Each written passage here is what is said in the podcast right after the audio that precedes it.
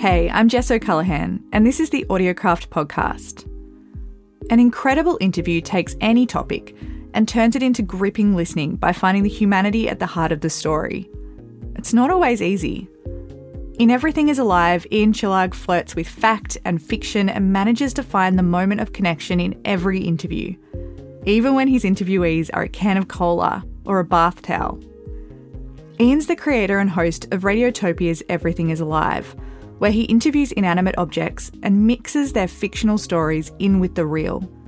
He's also been a producer for NPR's Wait, Wait, Don't Tell Me and Fresh Air with Terry Gross. And he co created and hosted the NPR podcast How to Do Everything. Whether you're looking to interview made up characters or real life human people, you need to hear about how he makes this podcast. He spoke with me at the end of conference day.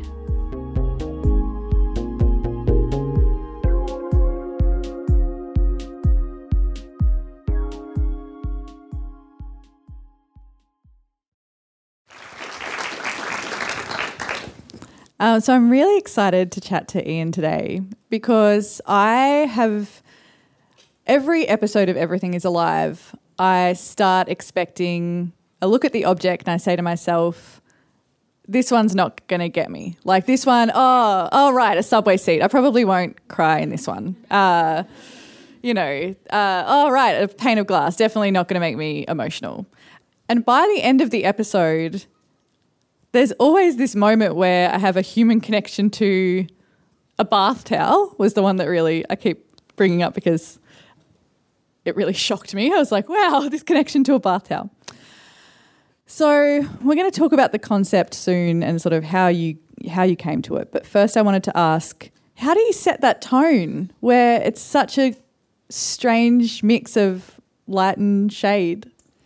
Well, I first want to say I didn't mean to make you cry. Like I never, we, I never set out to make anybody cry. Um, but I just wanted the show to feel real. Like I just wanted. I mean, I know I'm talking to inanimate objects, but I wanted it to not be a comedy, but not be a tragedy, and not be fact, and not be fiction. Um, so I think it like in that way it mimics reality, and that's why it's so emotional.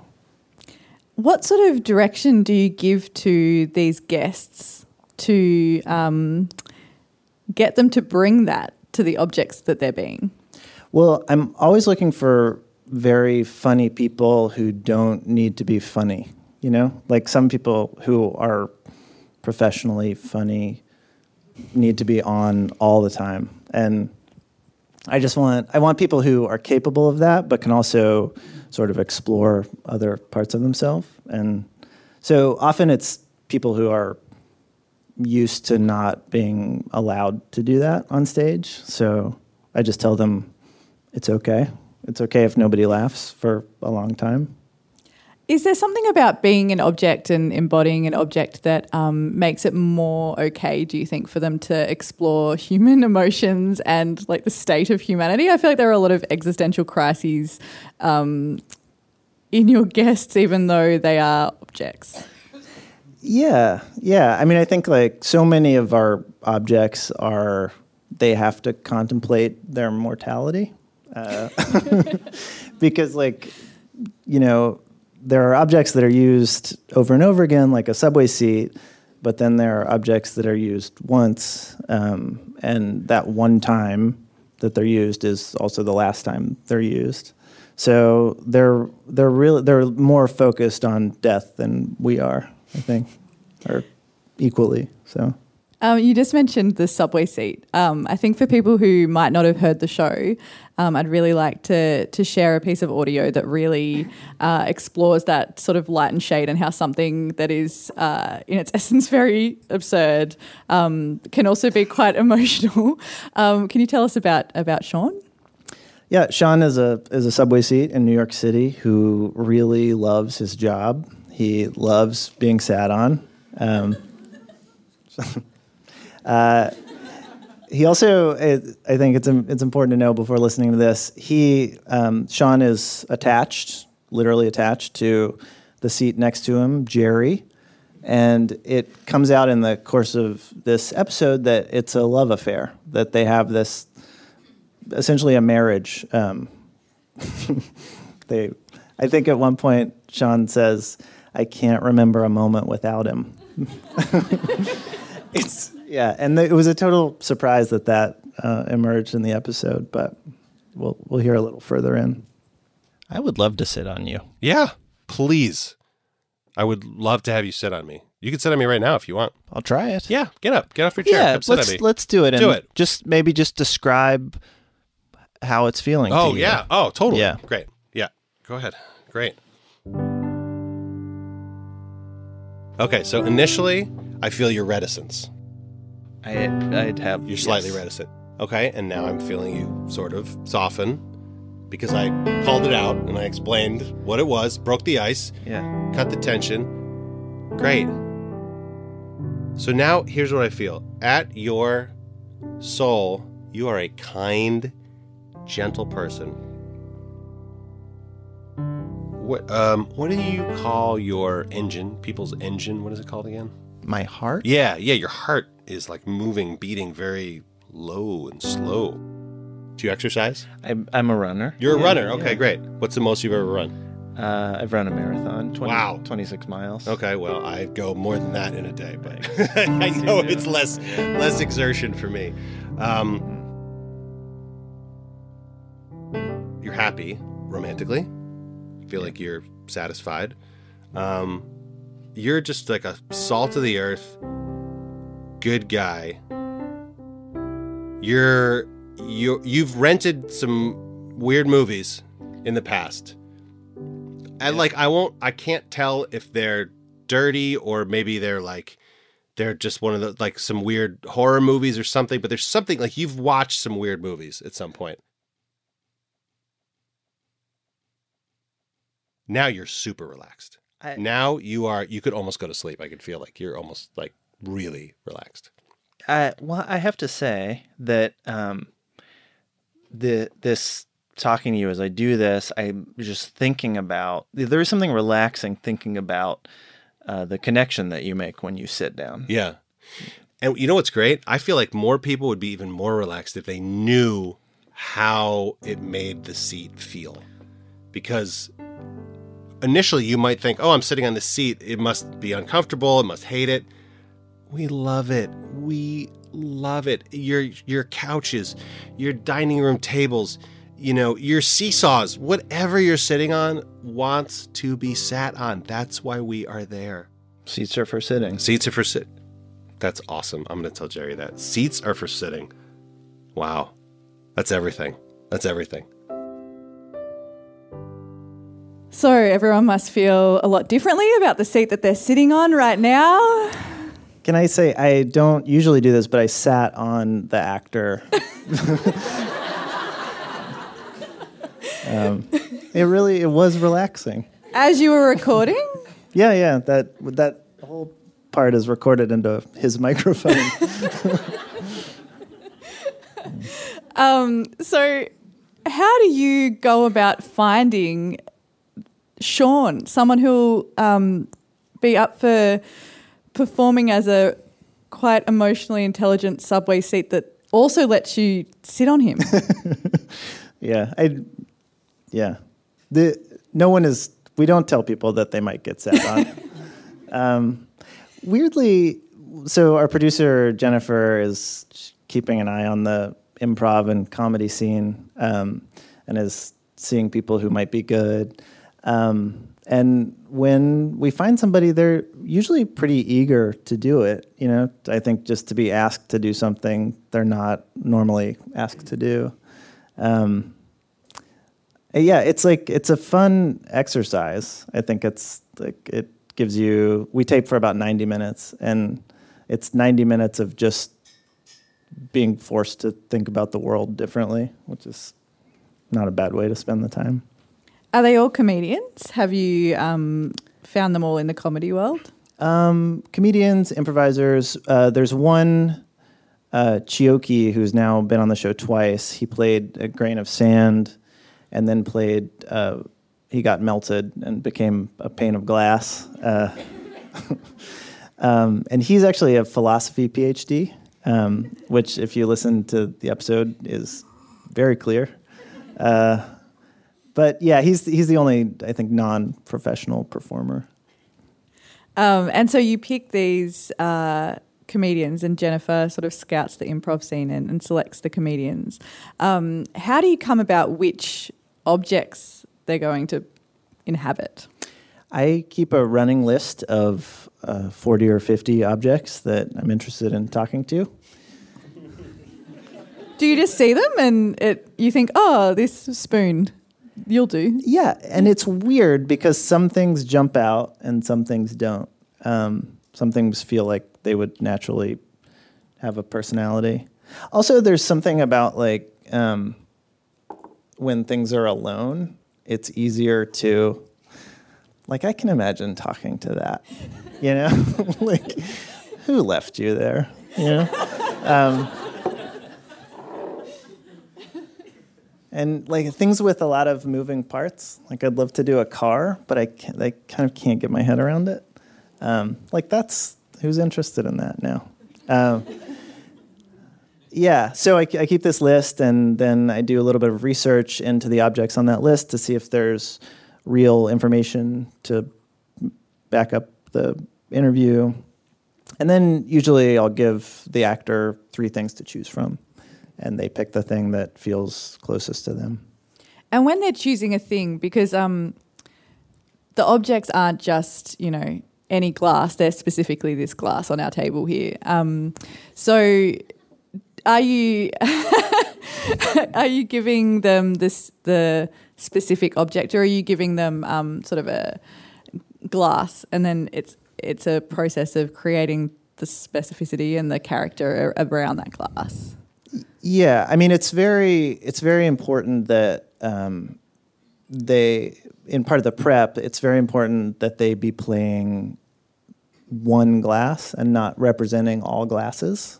That's something that keeps it from feeling like edutainment. Um, but yeah, I think we have a vague picture of which glass it is when we first start talking, and then we talk for half an hour to figure out whether it's an optimist or a pessimist. It's clearly more than half full right now. Uh, and you know, basic personality traits. Um, and so I think by the end of our prep, we have an idea of the specific thing it is. Uh, what sort of processes do you use to develop the character of the object?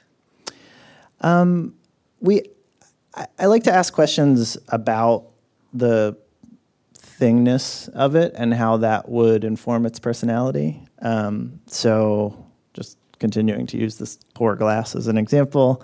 Um, do you like being filled up? Do you not like being filled up? Um, when someone pours gin into you, do you get drunk?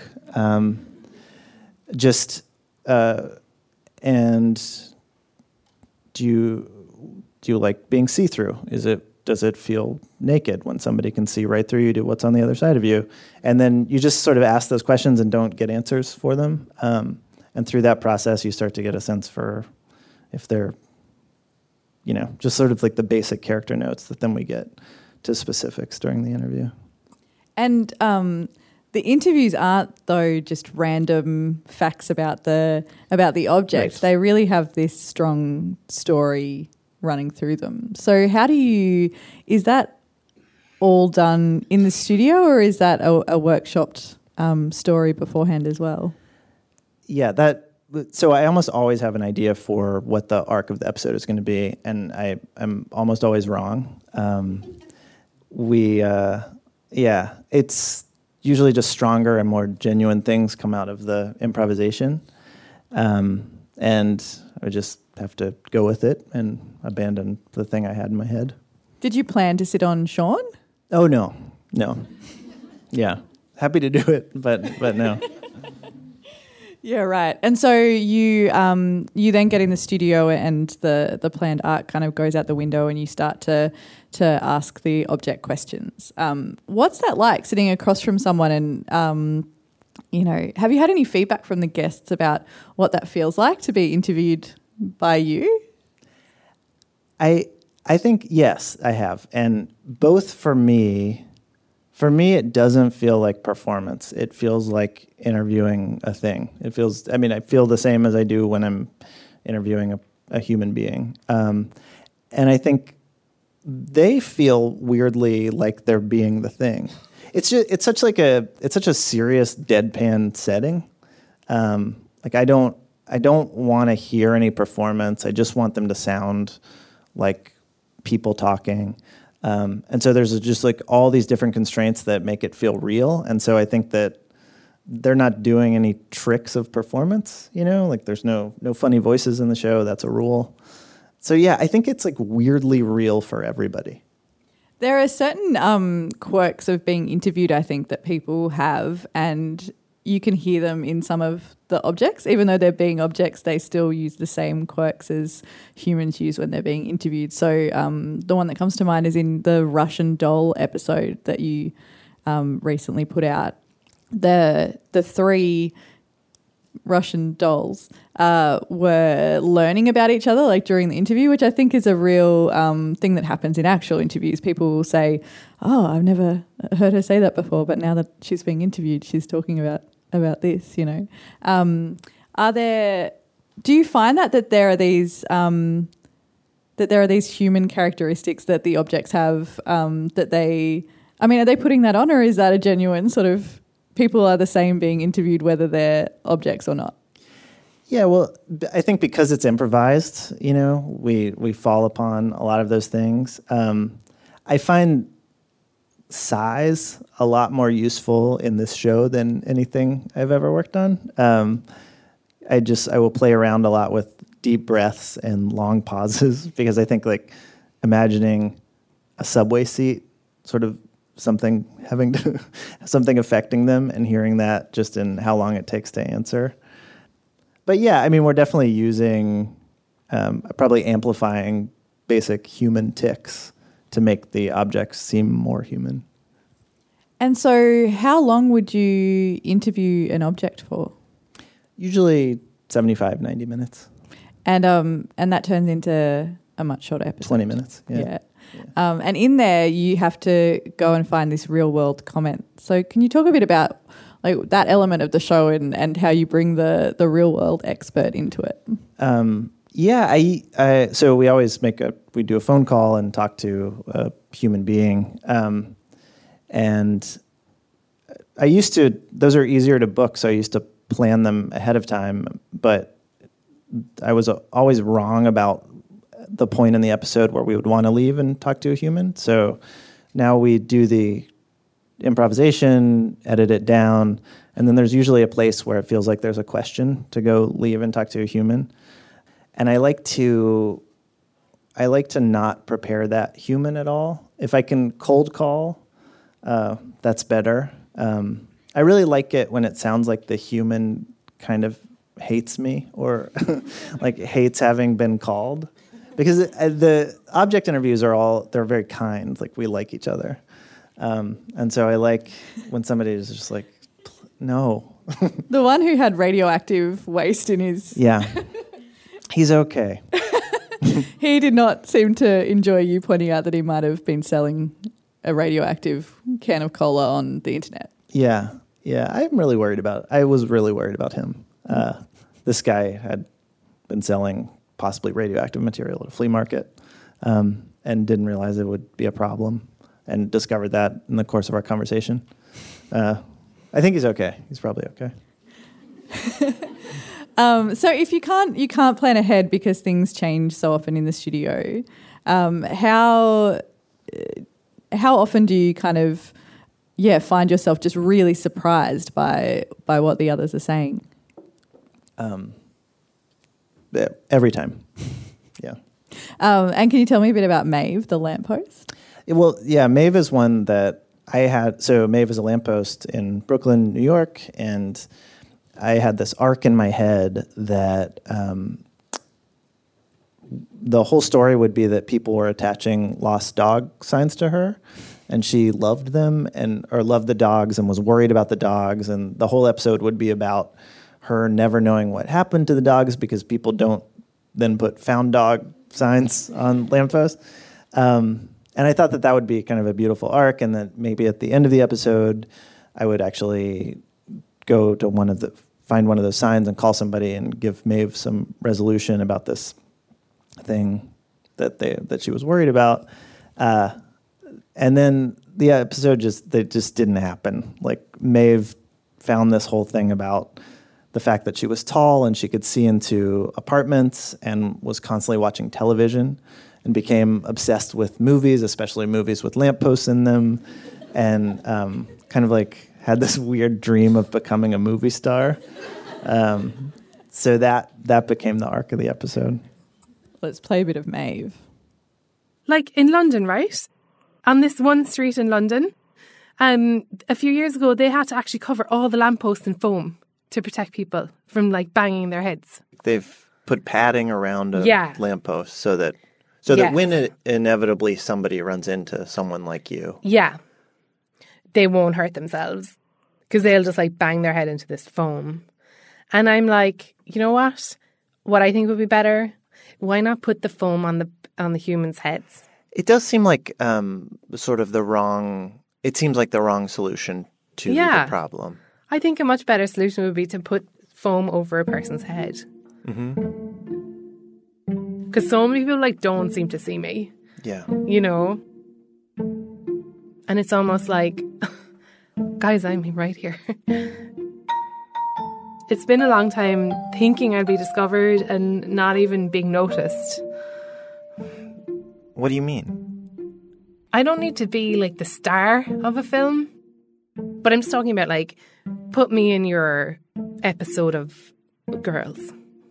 Put me in your um, The Americans. I'm, you know, a steady presence. I can be on or off, depending on the time of day. What I'm saying is I'm versatile. I think I'm old enough now to handle the fame. So I think now is like I'm ready. You know, it's just um, it's just audio, but we could um, make a movie right now. Yeah? Yeah, we just like um, start by, you know, first we'll we'll bring up a little sound, uh, and and then just like um, yeah, like e- exterior Brooklyn. Yeah. Nighttime, nighttime, because if you wanted me to be on.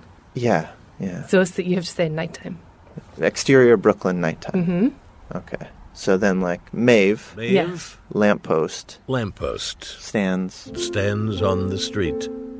Can you already kind of see what's happening?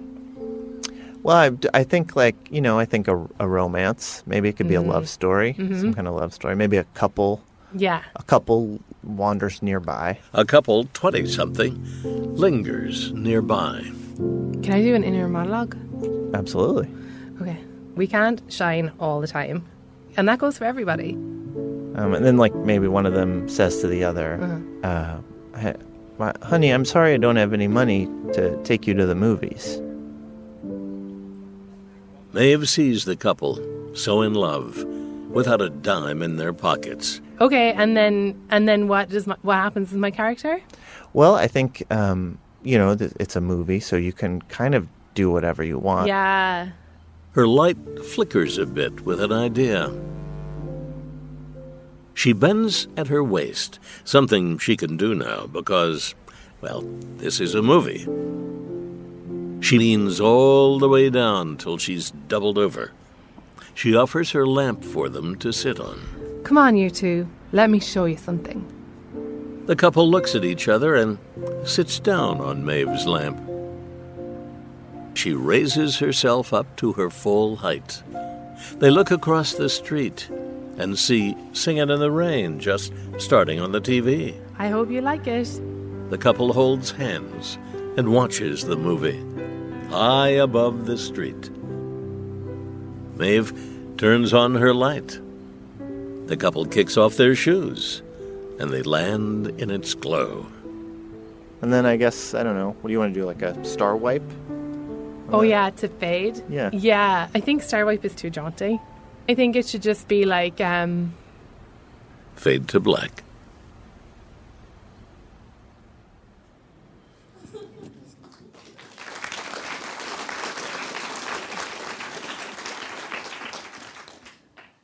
There's something about both those pieces of audio that we played that is really um, interesting about all of these interviews, in that they're really physical. Like that, um, that clip's really physical. You can picture um, the lamppost doing things, bending in half, and and you know, Sean, we're we're imagining you sitting on the subway seat, um, and yeah, I just wonder with something so abstract, how are you imagining what that looks like? You know, when you've got a, an actual human and not a lamppost sitting in front of you in a studio. Yeah, it's um, sometimes we have, you know, a picture of the thing or the thing in the studio with us. Um, the lamppost was not an option to have one, um, but I'm I'm usually very careful about not doing any visual description or doing very little visual description uh, in the show because um, when I was first creating it um, and giving it to different people to listen to, I got all this feedback about, um, oh, but, okay, but where is the can? Like, is it in a refrigerator when you're talking to it, or is it in a studio? And does it have a microphone? And is it a lav mic? And um, and I don't I don't ever want to answer those questions. I just want the whatever is happening in your brain when you're listening to what you just listened to. Um, like I picture the show in one place. I think some people picture it in a studio. I think some people picture it in the field. Um, and but I just like I like to have as much of it as abstract as possible so that you can just graft your experiences onto it. Which is why like the couple in that last clip is called a couple. They're not. It's not a man and a man, or a man and a woman, or a woman and a woman. It's or whatever. It's um, so it's just like to leave as much undefined as possible because it's going to happen in your brain anyway. What have you learned about um, interviewing objects from interviewing humans at other points in your career? So, um, working on shows like Fresh Air, um, what have you learned about? What lessons have you taken from that and then applied in these strange situations? Um, I think just you know paying attention to your being aware of your own curiosity. I think um, asking dumb questions is really important. Um, I think the best interviews interviewers ask really dumb questions because um, they're not ashamed to ask dumb questions. Um, and most people don't get asked dumb questions, and so uh, you get answers that someone hasn't said a hundred times before. Um, yeah, I don't know. It's uh, it's it's weirdly um, exactly the same as talking to a person. Um, and do you think that because it kind of combines your two skill, your two sort of radio skills. It combines this like comedy writing world with um, really strong interviewing. Um, do you think that you've been like training your whole career to make this very very strange show? Uh, maybe. I mean, I just I always wanted. Um, I think like I wanted. I just wanted to make something weird, um, and I wanted to I think also just there's like Wait Wait is a show that can only be funny and never I think to to the to its benefit never approaches anything serious or emotional. I, I think because in that format that cuts that kind of comedy. Um, and so I think I was wanting to um, be I, was wanting to kind of combine emotion and comedy in a way that I wasn't able to do in other things I was working on. And how much of that happens in the edit? So we've talked about how much you record, how long you record for, and then how much you cut that down. Um, and how how do you go about that? You take all of that tape and then turn it into into what we hear. How do you even start? Uh, it's a nightmare. Um, it's really hard. Uh, yeah, I mean, there's usually like a few scenes that I know are going to be the tent poles of the show. Um, but then finding an arc um, and finding the material that we have to build an arc that makes sense and isn't predictable and um, it's I mean it's I don't know eight or nine rounds of editing to get it to its final product. And in between those rounds, are you leaving it and then coming back to it, or are you giving it to other people to listen to? I do a lot of it on my own before other people hear it, um, and yeah, it's usually pretty close to done when if we have an editor that week, our editor hears it. And sometimes it's just my wife and I listening to it. What have you learnt since you started doing it? Like, what are you doing differently now that um, you weren't doing in that editing process back when you started? I the main thing that's changed is I ask really leading questions now, which is a real no-no when talking to a human. But um, in this format, to the glass, I you know I would ask the glass, have, have you ever had, I don't know, have you ever had a, a, a terrible beer in you? and now I say, tell me about the time you had a terrible beer in you, which is like a tiny thing, but I think because I'm working with improvisers, they want some meat to work with. And I want to be creating images. And so I think of what those images are and then sort of force them into it with questions. Um, yeah, the main thing is I'm, I'm I control the show a lot more than I did in the beginning. I've noticed in the last couple of episodes you've um, I mean, you've had Chioke come back, which is um, something that you mentioned earlier, and um, and you also interviewed the Russian Dolls, which is three guests. Are you actively sort of exploring the format and kind of like pushing the edges of of what might be possible? Yeah, yeah. I mean, I think it's it's such a the show is such a concept that I think it'll get tiring um, if we just keep doing the same thing over and over. Also, I'll get bored. Um, so, yeah, I want to find ways to do different things with it. I'd like to do more extremely different things with it.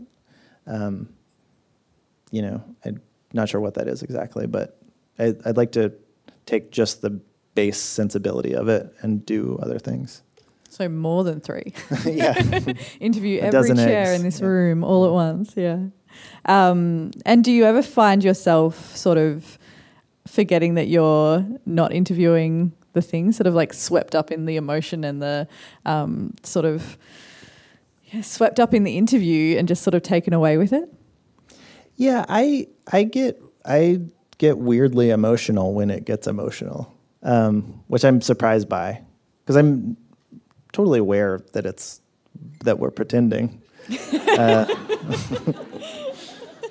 but like, like in the first episode uh, with Lewis can of cola, uh, at the end of the episode, I drink him, uh, which I knew I would try that. I didn't know what would happen, and he didn't know he didn't know that was coming. The actor.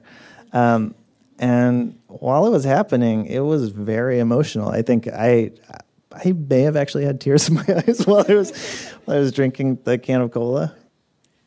Yeah, and it's surprising. Can we listen to that piece?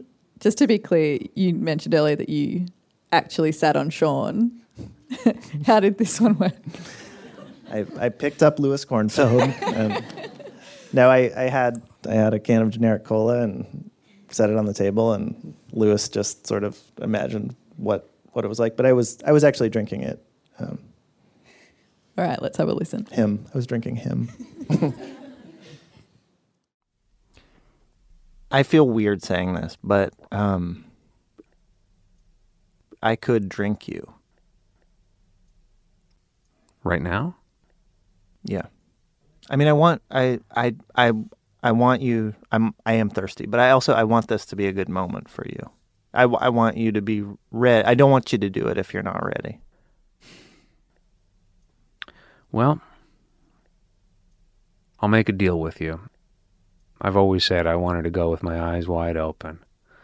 I'm prepared to end it here if you promise me that even if you're disgusted by how I taste, you will finish the can. I I will make you that promise. Is there anything you want to say to the humans you've encountered, the cans you've encountered, the countertops you've known? I think I think overall I would say life is a gift and a blessing. And I don't believe anything ends, but everything simply transforms into the next thing. I would say uh, if I can be a little bit soft hearted and sentimental for a moment or two. Uh, it's a gift to get to be anything at all. Well, maybe what what we'll do in the just in the interest of, of journalism is I'll uh, I'll drink about half, hmm and then we'll check in again. Great. Do you want to talk while I'm drinking you? I don't. Just- no, Okay. no, I want to have the full experience. Okay. But I'll check in with you at the halfway mark. All right. So um, I'm uh, I'm picking you up. Give me one second.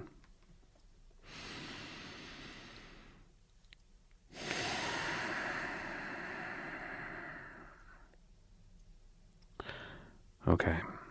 Are you ready? Mm-hmm.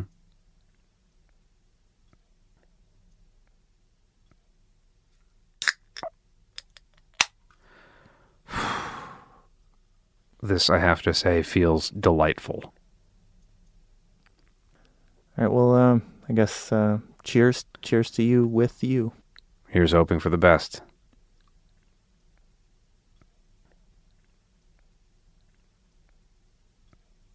I mean, you're um, you are delicious. Thank you. You're very gentle. This is a trippy feeling, I'm not going to lie. All right, my first report.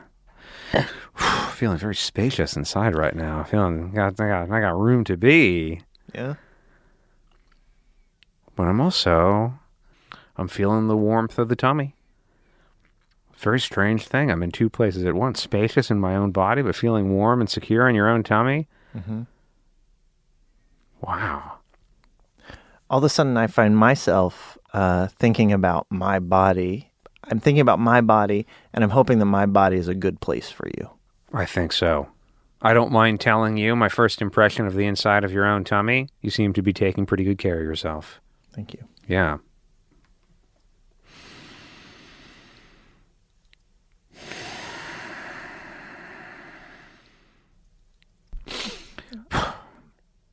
I am seeing some. Are you sweating? Seeing some. Uh, With joy. All right, um, I'm gonna. I'm gonna have a little more. You go ahead and finish me off. Okay.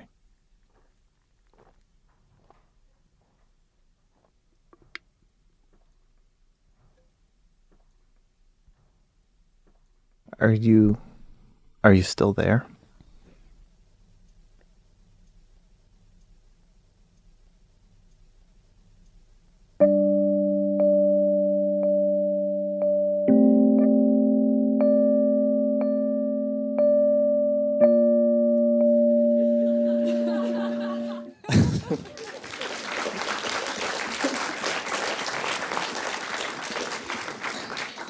Realized we played we played two clips where the thing tells me I'm very healthy. It's the only two times it's happened. So, how do you feel when you're recording that? Upset.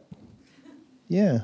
Uh, also thrilled, like because it's it's it like it feels real to both of us in the room, and we both know it.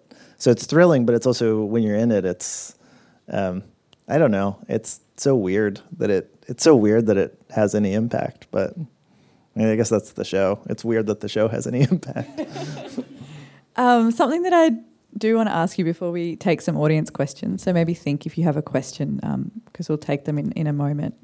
Are there rules in this world being established over time? So, for instance, in that clip we just heard, um, the essence is in the combo of the can and the cola, you know, and once the cola is gone, you know, the character no longer exists. And um, I mean, in Chioke, we have this grain of sand that is still Chioke as a um, as a pane of glass. So, yeah, I'm wondering if there's sort of um, rules being built upon each other, and or if each each episode has its own sort of system.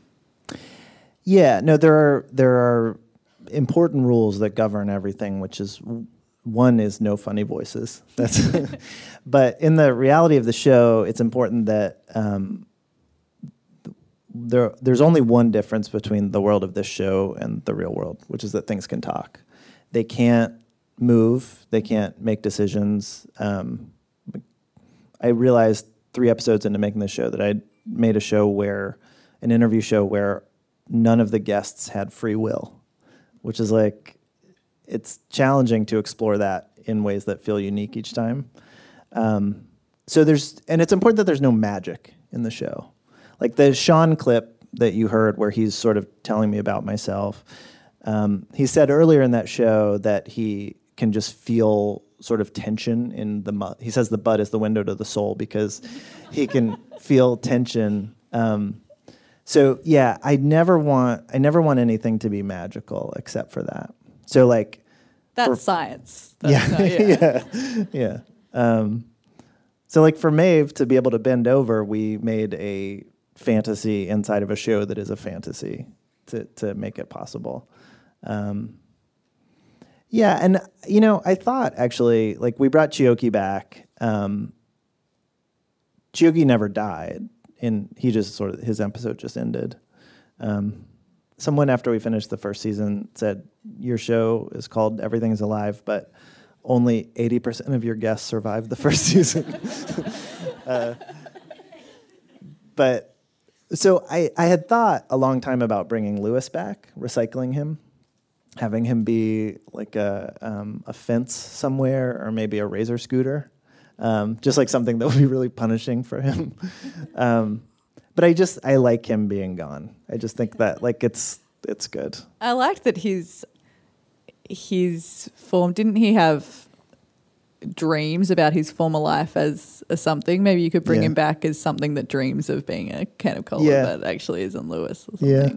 Yeah. I feel like there are these little rules that just get sprinkled in every so often, and um, yeah, it's really interesting that you're kind of building that structure there to work within from the start, sort of coming up with these rules.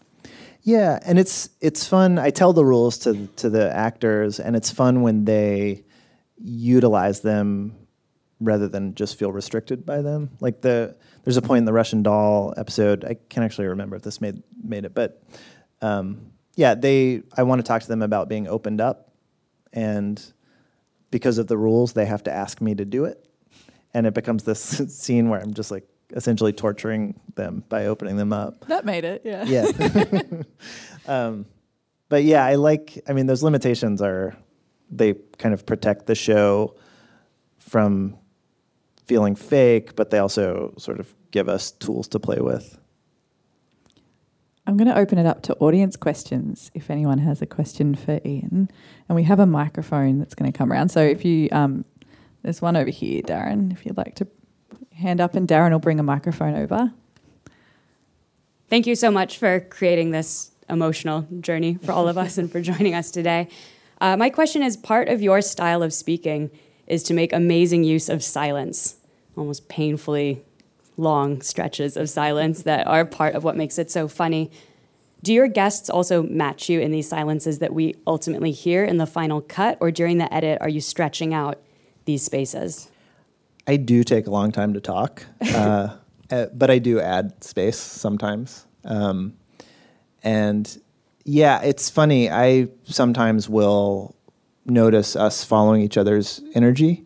Um, and I've noticed this in interviews with humans that I do too, where if they're a little low energy, it'll bring me down, and then they'll follow that. And so um, I've learned to be aware and counter that. Um, so I think I get bigger when they get smaller, or I get faster when they get slower.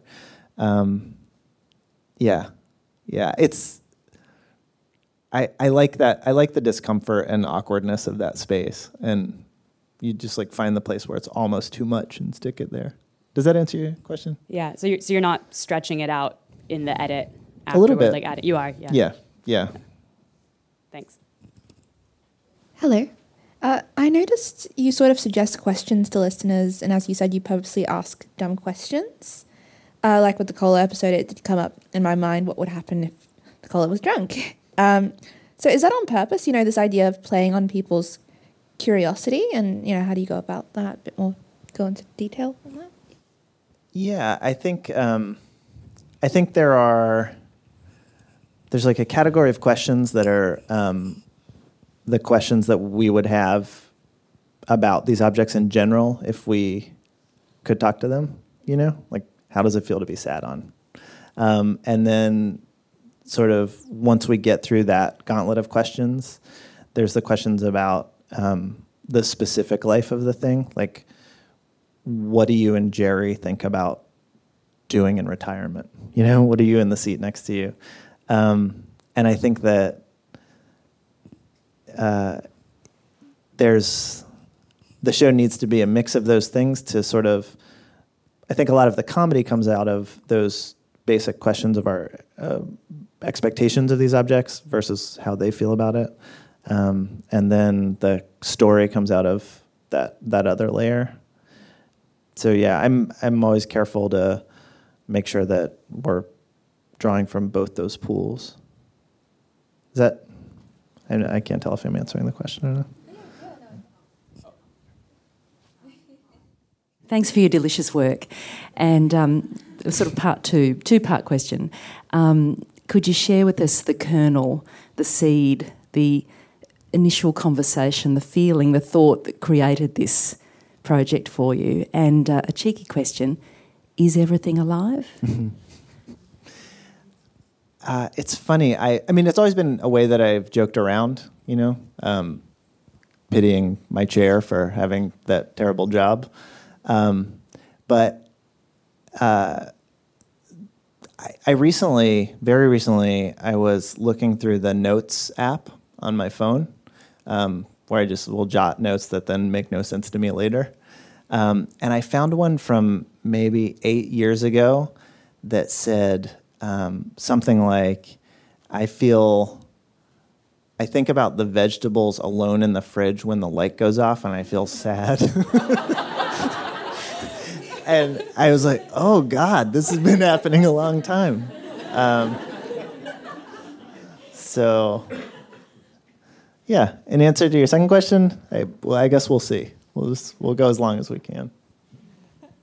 The um the other part of that question as well is the first sort of conversations you had about it. Like, what were people saying when you? How do you did you first express express that idea to other people, and and what was the reception? Um, mostly, mostly good. You know, mostly people sort of understood and thought it might work. I think most people thought actually thought the show would be very slapsticky, um, and there were people who were disappointed. A very good friend of mine, um, who I love and respect his criticism a lot. Uh, I played him the Lewis episode when I finished it before I pitched it to Radiotopia, um, and he came back and he said, "I just thought the show was more going to be um, like you're talking to a croissant and the croissant has a French accent." I was like, "I know that's like we." That's not what I want to do. You said rule one, no funny voices. and, yeah. Uh, yeah. Um, but yeah, and but I also I think that the expectation that it's going to be slapstick is also um, a reason it's effective. Is I think on a first listen you expect that it's going to be it is silly, but you ex- you expect maybe that it's only going to be silly, um, but then it's it's not. do we have another question? Hi, uh, I just wanted to ask are there any objects that are absolutely off limits for you? Is there anything that you wouldn't want to interview? nothing's off limits. I, I, I do. I there are objects I feel like I'm not ready to do. I like. I I want to talk to a gun, uh, but I don't feel like I'm ready to do it right yet. Uh, there's just like so many ways to do it wrong. Um, so that and that's one I think about a lot because it feels like I don't want to not do it just because I'm afraid of it, but I also don't want to mess it up. Um, and then, yeah, there were.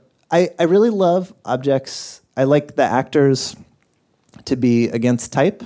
So, um, one object I think about doing a lot is a rainbow, and I really want that rainbow to be just like the most dour, sad character. Um, and when I was starting to think about doing the pregnancy test episode, um, that was one also that I really felt a, I felt a lot of uh, it felt very important to get it right. There's just you know so much you're thinking about there, and I thought about having that actor be very against type. I think you know having it be just like you know brutish male or something, uh, and that yeah, it felt like my taste, my comedic taste against like the story you want to tell. Like we ultimately landed on an actor that was much more the type you might expect. Yeah, but yeah. Hiya. Hi. Um, I wanted to know how long the performers know about what object they're going to be before you tape it. Usually a few days. Um, yeah, I guess they they have their choices, uh, maybe a week or two ahead, um, but we really uh, finalize it a few days before, which is kind of like an ideal amount of time where they're they can think about it and not forget about it. Um, one of the beautiful, unexpected things about the show is the skill of the interviewer. Um, it's you're fabulous interviewing these objects, and so I want to ask about a detail to illuminate something about process. So, with Louis, one of the surprising moments that um, always gets a laugh when I'm playing it to other people is where you circle back and ask him how he knew about Jaws. and I just wondered if before you went into the interview, so with all the research you've done and um, interactions with the actor beforehand, did you know Jaws was going to come up, or was was that sitting on your mind as he talked about what he um, wanted in being drunk in the future? Yeah, no, I I, I didn't know he was going to bring up Jaws.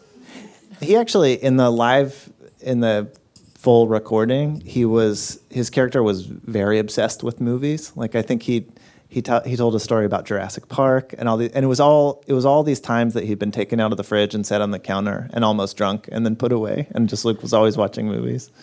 Um, and I in an edit for that, I originally had I think the Jurassic Park scene and uh, the editor said.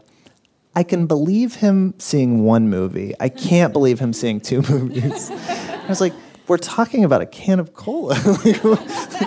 um, yeah, that was like one of those edits where you're like, okay, you're right, but it also tells me we're on the right track because like you believe something, you know. What kind of questions get you the best answers? Oh, God, I wish I knew. um, yeah, I I will bail myself out. I don't know. I don't know. I I think um, you know uh, specifics are really good with the show, having very specific questions. Um, but so we always have a couple real stories that the object tells me during the course of the episode, um, like uh, the Connor, the painting reveals this thing that the Olympics had art comp that you could win a gold medal in painting until 1948. Um, so like that kind of story, um, and I hold those, and then I prompt the actor very specifically, like, "Hey, we're about to do the painting thing. Um, I'm going to ask you a question, and then tell me that story." And they have a little. That's the only part where there's any script. Um, and when an interview is not going well, I will bring I will ask those questions um, because they give a really solid, real thing that then we improvise afterward. Um, so yeah, I think like any que- in this show at least any question with some reality in it um, gives us tools. Um, yeah.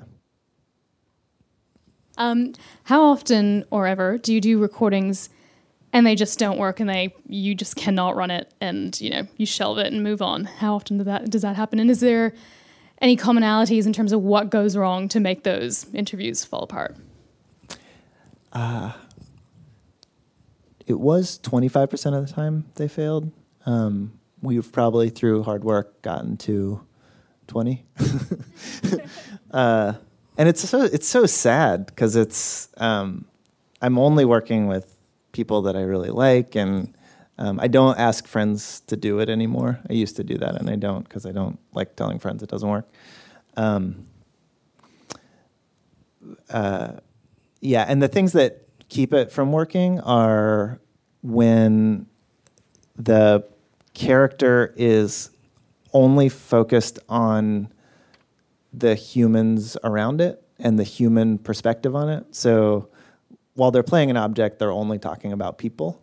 Um, and the hardest thing I think for the actors is to have a outward perspective, you know, um, and not be defining themselves compared to humans.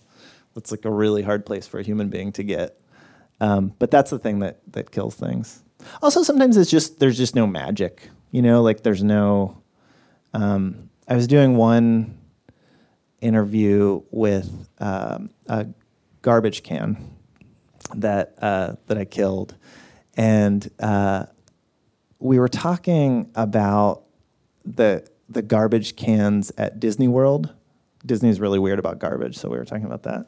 Um, and I kept trying to get to this place where we would make like he said this thing about how the garbage cans were for some reason not part of the magic kingdom. Like everything else was magic, but what if the garbage cans were magic? And I kept trying to push like him to imagine being a magic garbage can. Uh, this is and we just could never get to a place where um, it felt that felt like a real image. I don't know. I yeah. I just like need somebody to pretend exactly with like we need to pretend in collaboration. And if that's not happening, it just doesn't work. The garbage cans at Disney World are painted a specific color called go away green. Everything at Disney World that you're not supposed to look at is painted the same color. Go away green. Anyway. Something that I really love about the podcast is that it encourages us really delightfully to think about someone else's perspective. And it feels really important at this time. How much does that how much does it matter to you that what you're making is important or worthy? Mm. As in, like, you know, it has some greater political, like, it's making the world a better place. Uh, I hear from a lot of people who talk about the empathy in the show and how it makes them like they listen to the pregnancy test and they feel empathy for a pregnancy test and then they question, wait, how? And like, and also, okay, so I'm thinking about my empathy.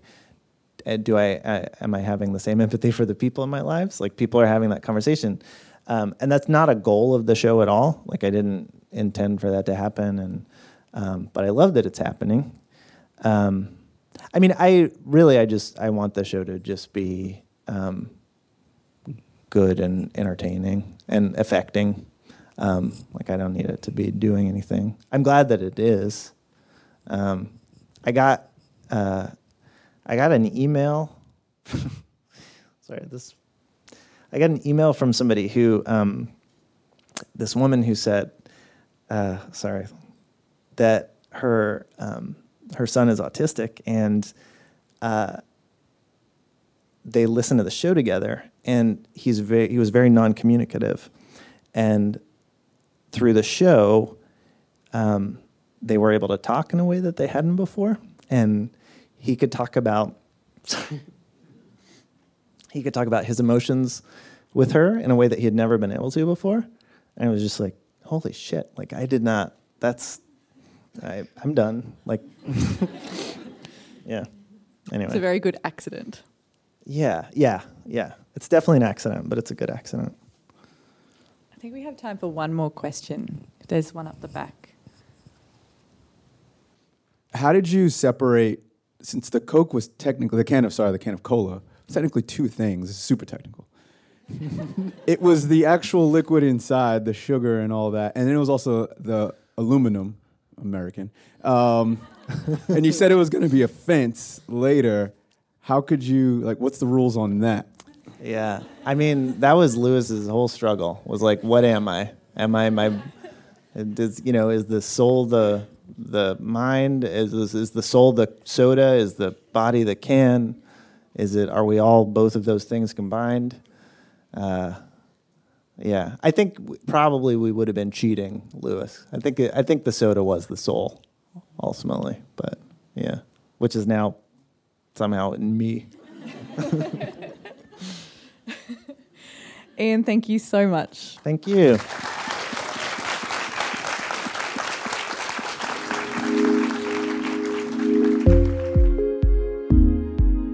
A huge thanks to Ian Chillag and Radiotopia. Thanks also to Tegan Nichols, who recorded this session on conference day. The Audiocraft podcast is produced and mixed by Ryan Pemberton, with production help on this episode by Brianna Kennedy. Theme music is produced by James Milsom. If you haven't already, make sure to subscribe to the Audiocraft podcast. New episodes from 2019's festival will appear in your feed every week, and you can find our back catalogue there too. There are sessions going back to 2016 full of audio wisdom. If you liked this session, you'll want to have a listen to Under the Hood with This Is About. Jesse Cox and Belinda Lopez delve into interviewing, structuring, and editing a great narrative podcast. I think we we're both really happy to do is go down false trails. Like, you know, we'll go and investigate stuff and be like, oh, it's not a story. Um, and also put in a lot of time before we even press record. So, really get to know this person.